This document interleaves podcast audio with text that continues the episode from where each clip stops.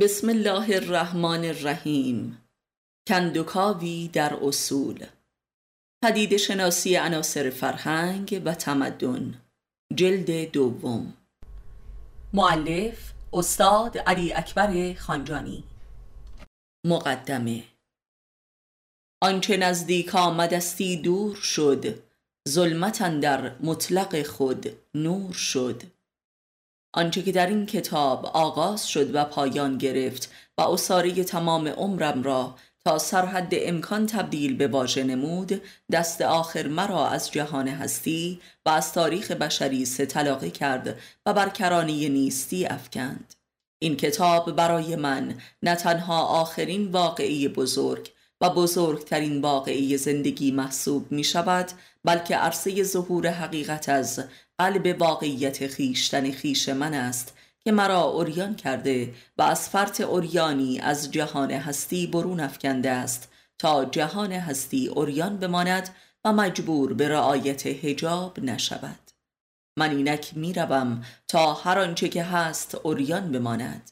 اگر زن جوان و رعنایی در مقابل کودکی کاملا عریان شود، هیچ خطا و گناهی صورت نگرفته است. آنکه به غایت پیر و بیتاب شده بود رفت و آنکه کودکی بیش نیست در حال آمدن است. کودکی جهان را نظاره کنید، کودکی به پیری خدا. تا کجا دست دهد دیدار، بدرود ای یار. هر چیزی را مکافاتی است، مکافات معرفت این است: فراق و کودک شدن. درباره رابطه: انسان رابطه است. در کلیه قلمرو وجودش، اعم از احساسات، اندیشه ها، گفتار، رفتار و اعمال علمی و فنی و هنری و معیشتی و مذهبی و سیاسی و عاطفیش. با حذف رابطه هیچ حسی برای فرد نسبت به خودش باقی نمی ماند و گویی که اصلاً وجود ندارد. آدمی خود را در رابطه با دیگری احساس، درک و تجربه می کند و می یابد و خود می شود. این رابطه عمدتاً به سه نوع کلی قابل تقسیم است: رابطه متافیزیکی، رابطه طبیعی و رابطه اجتماعی. و این سه جلوه از رابطه انسان با خودش می باشد و سه روش از درک و تجربه خیشتن است. سه طریق از دستیابی انسان به خودش می باشد و البته این سه جلوه و سه راه و روش فقط در وادی منطق قابل تفکیک است، ولی در واقعیت هرگز حد و مرزی ندارد و امری واحد است که سه معنا را تداعی می کند، سه حالت را. گویی انسان از طریق غیر به خودش می رسد و به تدریج سعی می کند که این غیر را تبدیل به خود کند و از آن خود نماید، زیرا او جز غیر و جز در غیر و جز به واسطه غیر خودی نمی شناسد و نیز جز خود غیری نمی شناسد. در مرحله اول خود را به کلی غیر خود می‌یابد و در غیر خود دستی به خود نمی‌رساند و نمی‌تواند برساند. یعنی در غیر خود که همان بی خودی است، اثری قابل وصول از خود نمی‌بیند و لذا به غیرهای واقعی در بیرون از خود رجوع می‌کند تا بتواند به خودش دست یابد و به میزانی که به دیگری نزدیک می شود احساس می کند به خودش نزدیک شده و در دسترس قرار گرفته است. میل به تصاحب دیگران، یعنی طبیعت و انسانها، برای هر فردی در حکم میل به تصاحب خود است در دیگران. ولذا آدمی حق خود می‌بیند که به هر چیزی که بیشتر نزدیک شده و رابطه برقرار کرده است بیشتر دست درازی کند و سریعتر و کاملتر تصاحبش نماید. میل به سلطه و مالکیت و ستمهای حاصل از این میل و عذابها و جنگهای ناشی از آن جملگی به همین معناست و از همین احساس بیخودی انسان در خودش و احساس خود در دیگران. ولی در رابطه متافیزیکی چون این وضعیتی بدین شکل مذکور وجود ندارد، زیرا اصولاً چیزی فیزیکی مطرح نیست که نبردی برای تصاحب آن به میان آید، لااقل در صورت ظاهر. البته می‌دانیم که جنبه‌ای از جنگ‌ها و رقابت‌های مذهبی حاصل میل به تصاحب کامل دین و بلکه خداست. هر فرد و مذهبی می‌گوید که خدا شش دانگش متعلق به من است و به کس دیگری هم نمی‌دهم. می‌بینیم که آن جنگ در اینجا هم مطرح است، منتها به شکلی بسیار حیرت‌آور و اسرارآمیز و غیر مستقیم. هر کس مدعی است که خدای من خدای واقعی است و خدای دیگران جعلی و ناحق است، یعنی خدا فقط از آن من است و بس. آنچه هم که حسادت نامیده می شود و به صورت یک غریزه در بشر حاکم است، ماهیتاً از همین واقعه برمیخیزد. حسادت مادی، عاطفی، اعتقادی، علمی، هنری، سیاسی و غیره. پس می‌بینیم که رابطه واقعی وجودی و فوق ارادی در انسان است که ذاتاً به طور اساساً ناخودآگاهی در جستجوی خود است و این خود آشکارا در کلیه افراد بشری چیزی واحد است و گویی این خود بسیار برتر از هویت آگاه و لحظه‌ای هر فرد است و لذا از اراده آگاهانه هر فردی نیز فراتر است و بر آن احاطه دارد و بلکه کلیه وجوه وجود انسان را در بر گرفته و تحت نظارت و فرمان خود قرار داده است، منتها نه در برای وجود بلکه از اعماق وجود. بر وجود احاطه دارد و گویی می‌خواهد از چاه عمیق ذات انسان بیرون آید و خود را آشکار نماید و بلکه به آسمان پرواز کند. ولذا احساس می‌کنیم که این خود در عین نهایت اقتدارش بر کل وجود بسیار هم مظلوم و معصوم و گویی درمانده و مستضعف است و از انسان یاری می‌طلبد و می‌گوید که یاری کن مرا تا یاری کنم تو را. قرآن کریم کلام خدا. گویی این خود همان خداست که وجود انسان را به عنوان خانه خود برگزیده است و به انسان از این بابت اجر می دهد، روزی می دهد، رحمت، کرامت، عظمت و هدایت. و نیز اگر آدمی او را یاری نکند چه بسا آدم را تنبیه هم می کند و عذاب می دهد و به گرفتاری می اندازد. پس در اینجا مواجه با یک خود ثانوی می شویم که متعلق به اراده و آگاهی و عمل انسان است که در رابطه با آن خود ذاتی قرار دارد و بایستی تلاش کند تا زبان و امر و اراده این خود ذاتی را درک کند و به او پاسخگو باشد. پس می توان گفت که هر انسانی دارای دو تا خود است، خود ذاتی و درونی و مرموز و فرمانروا و خاموش و نهان و خود بیرونی و ناطق و فرمانبر که شامل اندیشه و آرمان و احساس و عمل و نیازها و غرایز است و در مقابل آن یکی که بی نیاز است و مبرا از هر احساسی و میل و سخنی. و در عین حال این خود بیرونی مظهر آن خود درونی و خاموش است. دست این دست آن است، چشم این چشم آن است، عمل این عمل آن است و نیز احساسات و اندیشه ها و کلام و همه چیزهای دیگر. پس می توان گفت که این خود همان خود است و این دو یکی است.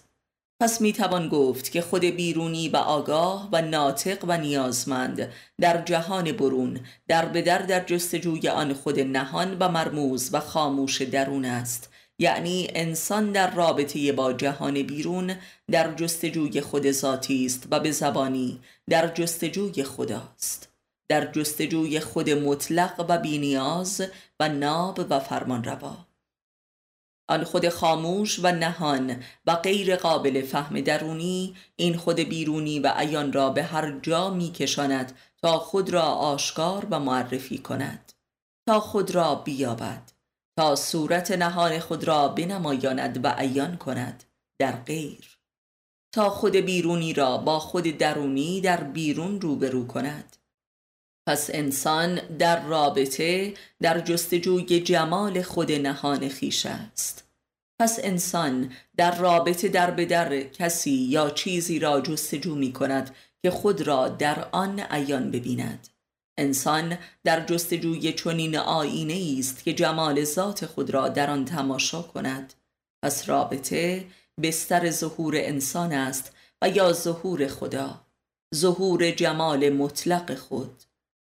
و هر رابطه‌ای یا در مرحله آشنایی است، یا در مرحله دوستی است، یا در مرحله عشق است، یا در مرحله نفرت است و یا در مرحله شهادت یا مشاهده و وصال، و به طور کلی‌تر یا در مرحله تصرف و تملک است و یا در مرحله ایثار که تا سرحد شهادت می رود. همانطور که غایت تصرف هم نفرت است و خصومت که گاه به قتل می انجامد. پس غایت این دو نوع از رابطه یا غیر را کشتن است و یا خود را برای غیر فدا نمودن. این دو غایت را دو نوع کاملا متضاد از شهادت هم می توان خواند. یا غیر را شهید کردن است و یا خود را. گویی آدمی در رابطه با غیر یا خدا را نهایتا مشاهده می کند و یا شیطان را. در رابطه تصرفی نهایتاً به شیطان خود میرسد و در رابطه ایثاری هم به خدای خود میرسد.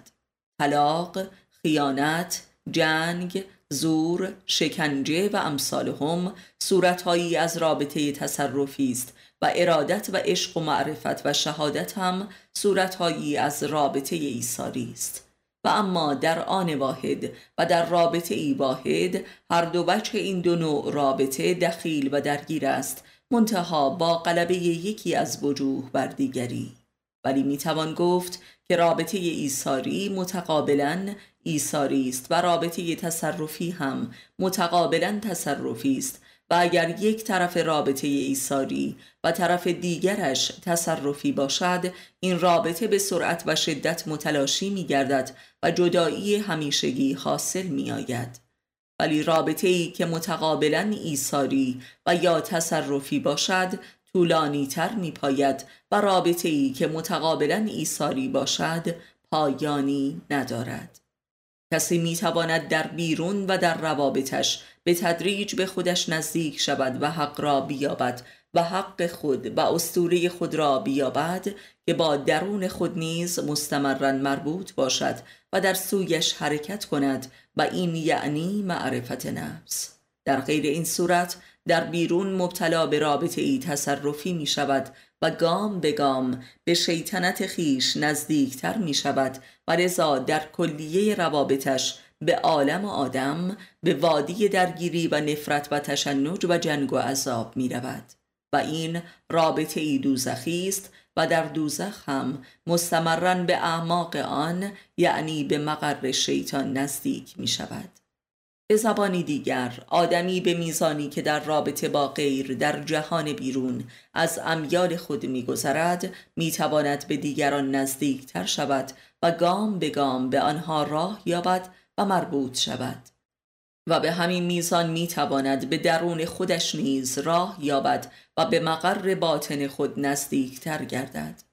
روابط تصرفی در واقع مصداق رابطه ضد رابطه است، و فرد هرچه که بیشتر با طرف مقابلش مشارکت می کند و ظاهراً نزدیکتر می شود، در حقیقت مستمراً دورتر می شود تا آنجا که اصلاً قطع رابطه می شود در عین نهایت نزدیکی و درگیری. و این مرحله خطرناک است که هر آن ممکن است به خیانت و قتل منجر گردد، به طلاق، به جنایت، به شکنجه، به تهدید و تطمیع. در حقیقت بایستی خود بیرونی و ناطق و آگاه که همانا هویت فردی محسوب می شود، گام به گام در روابط با دیگران ایثار گردد تا به کلی از میان برداشته شود، تا آن خود ذاتی و خدایی آشکار شود. زیرا به قول حافظ شیرازی، تو خود حجاب خودی از میان برخیز. و یا به قول علی علیه السلام، بین خالق و مخلوق جز مخلوق حجاب و مانعی نیست. و این گونه است که آن خود خدایی در وجود غیر آشکار می شود. در وجود کسی که تو خود را در رابطه با او ایثار کرده ای. ولی اگر خود بیرونی و آگاه و صاحب اندیشه و آرمان و غرایز در مسیر رابطه تصرفی با عالم و آدم باشد، مستمرن سیاهتر و قطورتر و ثقیلتر می گردد تا آنجا که رابطه اش با آن خود خدایی خود قطع می شود و این همان قطع رابطه شدن با جهان بیرون است، با عالم و آدم و با عزیزترین کسان، با خود. و در این جریان است که آدمی مستمرن احمقتر، حریصتر، نیازمندتر، قسی القلبتر و ستمکارتر و رنجورتر می شود تا آنجا که از خودش به غایت نفرت و بیزاری می رسد و می خواهد که اصلا خود را فراموش کند. دارو، مخدر، الکل، روانگردان، مسکن و طلاق. گرایش به همجنس بازی، اعتیاد، ترور، جنایت و شکنجه محصولات رابطه تصرفی است. این همان جریانی است که خودخواهی هم نامیده می شود. کبر، غرور، که نارسیسم به عنوان یک بیماری روانی نیز مرحله‌ای از همین نوع رابطه است.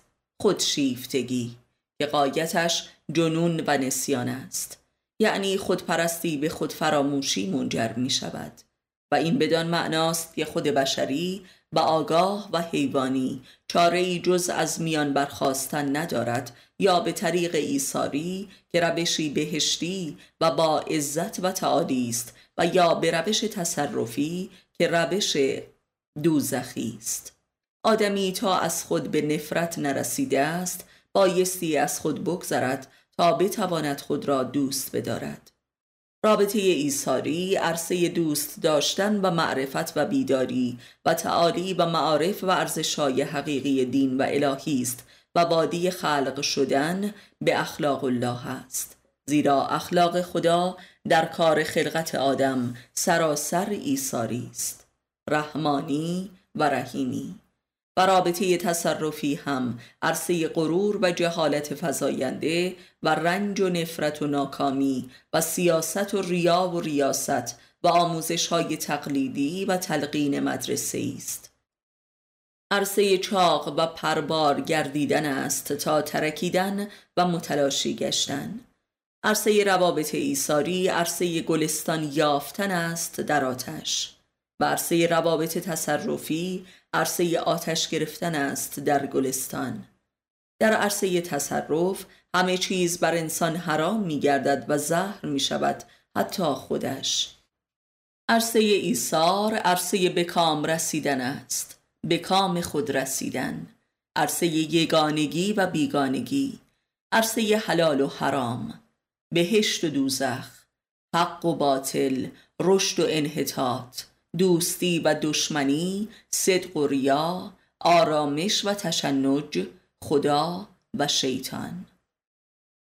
درباره تن آدمی ترمینال رابطه انسان جهان است، لذا عرصه ثقل و تردد و اشک‌ها و لبخندها و نشست و برخاست است و لحظه ای آرام و قرار ندارد و حتی در عالم خواب که ظاهراً استراحتگاه اوست و ساعات تعطیل تن محسوب می شود.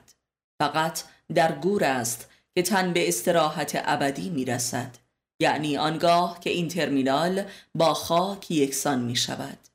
تن میعادگاه است، محل قرار ملاقات است، ملاقات انسان و جهان، ملاقات انسان و خدا.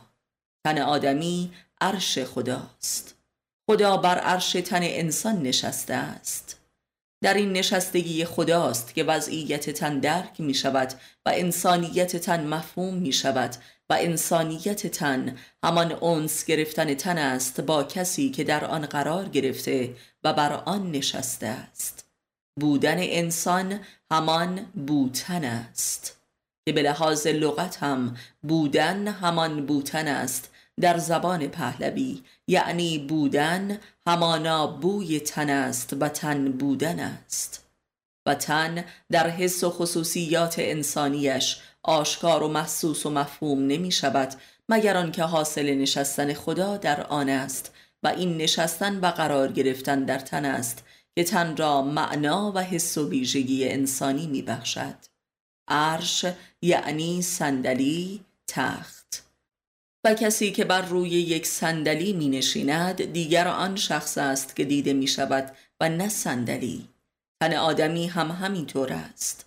آنچه که از تن انسان احساس و درک و مشاهده می شود حاصل نشستن خداست بر تن. چون خدا برخیزد آنگاه چیزی که از تن منهای خدا باقی میماند یک جسد است که بایستی به سرعت دفن شود وگرنه گندش در میآید. علت شاق بودن مرگ تا به این حد برای آدمی از همین روست. چون خدا مستقر در تن آدم است، جهان نیز بر تن آدم وارد می شود و انسان را خدمت نموده و تسبیح و تقدیس و تطهیر می کند و مسخر اوست. صورت و هیبت و زیبایی وجود آدمی نیز به دلیل همین استقرار خدا در تن است و هرچه که تن آدمی در این استقرار صبورتر و تسلیمتر و راضیتر باشد زیباتر و عالیتر جلوه می کند و خدا را شدیدتر آشکار می کند از تن خود. این درست است که خداوند از صورت خیش به آدم صورت بخشید و از روح خودش در او دمید. پس آدمی صورت و سیرتش از خداست و جز خدا را آشکار نمی کند در بی نهایت جلوه و معنا. تن آدمی عرصه ظهور و حضور خداست و هرچه که انسان بر این واقع آگاه و بیناتر باشد و از آن مراقبت نماید و بر آن صبورتر باشد خدایی تر حضور و ظهور می‌یابد. تن انسان نشانه فناناپذیری است، جاودانگی، و هر کسی جاودانگی را با تمام وجودش در خودش احساس می کند و باور دارد و هرچه که آن صبر و توجه نسبت به خیش بیشتر باشد این احساس و باور نیز عمیق‌تر و مسلم‌تر است. کمال مطلقه خودشناسی در تن شناسی صورت و جمال میپذیرد و در تن است که معرفت به یقین عینی میرسد و کامل میگردد و واصل. و لقاء الله برای اهل معرفت در همین دنیا در صورت بشری اتفاق میافتد. بشری که تسلیم مطلق خدا شده است و صورت خدا از صورت بشر عیان می‌گردد. صبور بودن با خیشتن، صبور بودن با خداست در جریان ظهور از خیشتن. خداوند در همه پنهان است و فقط در انسان کامل که به صبر کامل با خیشتن رسیده است آشکار است و علناً بر عرش تن جلوس خود را اعلان می کند و از راه دل بر می آید و بر صورت می نشیند. از عرش دل بر عرش صورت. ولی در همه حال هر صورت بشری جلوه‌ای از صورت خداست در درجات بی نهایت گوناگون تجلی. آنکه روی سوی دل خیش دارد جهان بیرون خدمتش را می کند بی آنکه او دنبالش برود. خدمتش را می کند تا جمال دل بر گل آشکار شود بر صورت او. زیرا جهان هستی در به در جستجوی دیدارش می باشد در صورت انسان. ولی آنکه پشت به دل است و روی به گل است و دنبال دنیا می دود تن را رنجور می کند و به عذاب می اندازد و جلوه نور خدا را از صورت خود کمرنگ می کند. صورت آدمی چنان خلق شده است که اگر آن نور از دل براید و بر گل صورت نشیند جمال حق را آشکار می سازد. و کل تن آدمی چنان خلق شده است که بتواند میهماندار و میزبان کل عالم هستی باشد. عالمی که بر او وارد می شود تا خدمتش را نماید. تن آدمی باید بتواند از آنچه که بر او وارد می شود پذیرایی کامل کند و بتواند کاملا هضم و جذب کند خدماتی را که به او ارائه می شود و تبدیل به نور واحد نماید وگرنه تن آدمی تبدیل به زبالدان جهان می شود. زبالدان تاریخ، تبدیل به ثقیل ترین موجود عالم، تبدیل به اسفل السافلین. تن در به وجود است و مرز عدم. تن مرزبان وجود و عدم است. در واقع خود تن بدین لحاظ وادی برزخ است. سایه روشن وجود عدم است، ترسش از عدم است و امیدش به وجود. سلامت و سعادت و شادابیش از وجود است و بیماری و سستی و اندوهش از عدم است. تن انسان آخرین چشمه است از وجود که از تن جهان می جوشد. تن انسان محل بروز وجود جهان است. تن جهان عرصه عدم انسان است. تن انسان محل ظهور خدا از تن جهان است. تن انسان به مثابه چشم خدا بر تن جهان است. تن انسان دروازه ورود جهان به عرصه حیات و هستی جاویده است. تن انسان تنها ماده‌ای در کل کائنات است که بیانگر جاودانگی می باشد و تجسم ماده جاودانه است. تن انسان خالق من انسان است و من انسان عنصر جاودانگی تن است. تن انسان جمال من اوست. من نام جاودانی تن است. تن از میان می رود تا من در عرصه جاودانگی ظهور کند. همه تنها یک تن است، همانطور که همه منها یک من است. درباره کثرت: چرا به جای یک چیز چیزهای بسیاری وجود دارد و به طور دقیق تر و محسوس تر می توان پرسید که چرا از هر چیزی به تعداد زیادی وجود دارد؟ چرا هر چیزی فقط یک چیز نیست؟ حالت اول این سوال بدین گونه روی می دهد: سیب، پرتقال، سنگ، کبوتر، آب و آدم. چرا؟ و حالت دومش این گونه است: سیب ها، پرتقال ها، سنگ ها، کبوتر ها، آب ها و آدم ها. چرا؟ سوال اول مربوط به کثرت عالم وجود است و سوال دوم مربوط به کثرت هر موجود است. این همان موضوع معروفی است که در فلسفه تحت عنوان یکی و بسیار مطرح می باشد. قبلا در مقاله نیستی نشان دادیم این سوال که چرا اصلاً چیزی وجود دارد دقیقاً آن روی دیگر این سوال است که چرا اصلاً چیزی وجود ندارد، و این تقابل و رویارویی وجود و عدم است و به مثابه هستی ضد هستی می باشد و یا نیستی ضد نیستی که کارخانه همه جریانات خود براندازی در عرصه حیات و هستی بشری است که در کل این کتاب از دیدگاه‌ها و موضوعات گوناگون مورد بحث قرار گرفته است. مذهب ضد مذهب، علم ضد علم، انسان ضد انسان. آنچه که وجود عینی و مادی محسوب می شود عرصه عدم تدریجی و تشریحی و اثباتی است. جریان نابود شدن است، ولی آنچه که نیست، نیستیش قابل درک و اثبات نمی باشد. پس نیستی در هستی احساس و تجربه و اثبات می گردد، همانطور که مرگ هم در جریان زندگی به نمایش در می آید.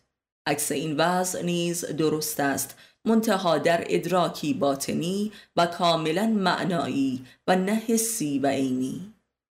یعنی آدمی در تماشای جریان مرگ و نیست شدن چیزهایی که وجود دارند و یا زنده هستند، مرگ و نیستی را به طور محسوس و عینی درک می کند و در این ادراک حسی است که حیات و هستی به عنوان وضعی ابدی به صورت یک معنا و آرمان در انسان نقش می بندد. به عنوان چیزی که باید باشد ولی در بیرون و در حضور فیزیکی اشیا نیست. ولی همین حضور فناشونده اشیا است که فکر و معنا و حس جادویی وجود را در باطن انسان خلق می کند به عنوان یک آرمان. وجود آرمانی، وجود آرمانی و آرمان وجودی، آرمانی که همان وجود است. پس هستی در بستر نیستی در جهان اشیا موجب خلق هستی در انسان است و به انسان معنا و حقیقت آرمانی هستی را القا می کند. این همان هستی جاویده است. هستی حقیقی یک معناست و معنای واحدی است. از طرفی دیگر جریان انحلال و فروپاشی هستی در سمت نیستی همان عرصه کثرت است، عرصه‌ای که در آن معنا و حقیقت واحدی هستی به صورت تجسم و فیزیک چیزها بروز می‌کند. کثرت عرصه‌ای که متافیزیک به فیزیک تحویل می‌گردد و مرگ و نیستی را به نمایش می‌گذارد و میل به هستی واحد و ابدی را در انسان می‌کارد و آن معنای واحد هستی و آن متافیزیک واحد وجود در انسان به تدریج پیدا می‌شود. این همان جریان متافیزیکی شدن فیزیک در انسان است. به بیانی دیگر برای رسیدن به وجود ثابت و ابدی چیزی بایستی حالات صفات و صور دگرگون شونده آن چیز را حذف کنیم و جریان این حذف تا رسیدن به وجود محض و ثابت و تغییر ناپذیر و مطلق همان جریان رسیدن از فیزیک به متافیزیک است. جریان رسیدن هستی مادی به نیستی، یعنی در جریان حذف ماهیت یا چگونگی است که وجود مطلق به دست می آید که بر حسب ظاهر مترادف با نیستی است. به زبان دیگر جریان تغییر زدایی از وجود که همان جریان نابودی زدایی از وجود است در عالم واقعیت فیزیکی همانا جریان وجود زدایی از وجود است. جریان فیزیک زدایی از فیزیک، جریان رسیدن به متافیزیک، وجود واحد و مطلق و ابدی و تغییر ناپذیر. از اینجاست که پاسخ ما به معمای یکی و بسیار نیز آشکار می شود. جهان کثرت همان عرصه فروپاشی وجود است و رفتن وجود به سوی نیستی. این گرایش هستی به نیستی، این گرایش فیزیک به متافیزیک همان بستر کثرت است. عکس این وضع نیز درست است، یعنی این همان جریان تبدیل متافیزیک به فیزیک هاست، متافیزیک واحد به کثرت اشیا. وجود فیزیکی معرف عدم است و در این تعریف است که میل به وجود در انسان پدید می آید، یعنی انسان در درک عدم است که وجود می‌یابد در خیشتن و این وجود یابی در مرحله نخست به صورت میل به وجود است در گریز از عدم، پناه بردن از کثرت به یگانه. حس و اندیشه یگانگی نیز محصول همین جریان است و این پاسخ به سؤال اول بود. و اما پاسخ به سؤال دوم نیز به صورت نتیجه ثانوی از پاسخ اول است، یعنی هر چیزی چون بسیار است به واسطه انسان قابل حس و درک و دریافت است. این مسئله علاوه بر جنبه تکرار در حس و تجربه که منجر به شناخت و تعالی و دریافت است دال بر همان حقیقتی است که در سؤال اول آشکار شد. هر چیزی در کثرتش به عرصه انحطاط و نیستی و فروپاشی می رود و بدین طریق است که هستیش در نزد انسان قابل می گردد و متافیزیکش همچون روح واحدی در انسان پیدا می شود. در هزاران سیبی که آدم می بیند و مصرف می کند به تدریج امکان این امر پدید می آید که روح سیب و وجود واحده و ازلی سیب مفهوم گردد و یگانگیش دریافت شود. درست آنگاه که ضد سیب از تجربه سیب حاصل می آید، یعنی متافیزیک و وجود واحده و مطلق سیب فقط در ظهور ضد سیب امکان پذیر می شود و آخرین سیب در سلسله سیب ها ضد سیب است. سیب ضد سیب از نوع هستی ضد هستی و این هستی آخرین همان نیستی است، هرچند که فیزیک و جمال دارد. نیستی مجسم، ظهور عدم، این همان متافیزیک است که از بطن فیزیک آشکار شده است و در بیان دیگری کمال کثرت و تمامیتش در معنای لامتناهی و بی‌نهایت فهمیده می شود و بی نهایت در حس و فهم دقیق و کاملش امری یگانه است و این یگانگی معنای بی نهایت همان ظهور یگانگی وجود است. درک کامل بی‌نهایت ممکن نیست الا در فائق آمدن بر کثرت فیزیکی جهان، و این فائق آمدن به متافیزیک و درک وجود واحد منجر می شود، یعنی یک در صورت کثرت بی‌پایان و ابدی است که آشکار و اثبات و قابل درک برای انسان می شود، یعنی یک همان بی‌نهایت است و بی‌نهایت عرصه ظهور یک است. معنای دیگر از این پاسخ آن است که جهان کثرت عرصه نمایش و محکومیت ظهور است و حقانیت و اثبات غیب، و نشان می‌دهد که حق با چیزی است که ظاهراً وجود ندارد و از بابت وجود نداشتن آن چیزهای بی‌نهایت متنوعی در کثرت بی‌پایانی آشکار می‌شوند و وجود می‌یابند تا آن چیز واحدی را که وجود ندارد اثبات کنند. جهان کثرت عرصه ظهور و اثبات یک یا یگانه است، همانطور که هر چیزی هم چون یک چیز واحد است وجود دارد. وجود داشتن و یگانگی امری یکسان است. وجود داشتن یکی بودن است. بی‌نهایت یکها در بی‌نهایت صورت آشکار می‌شوند تا یک را اثبات نموده و به انسان بباورانند. یکی را که نیست ولی علت هستی است، هستی هایی که هر کدام یکی است. بی‌نهایت یکی همان عرصه ظهور جاودانگی ذات یکی است.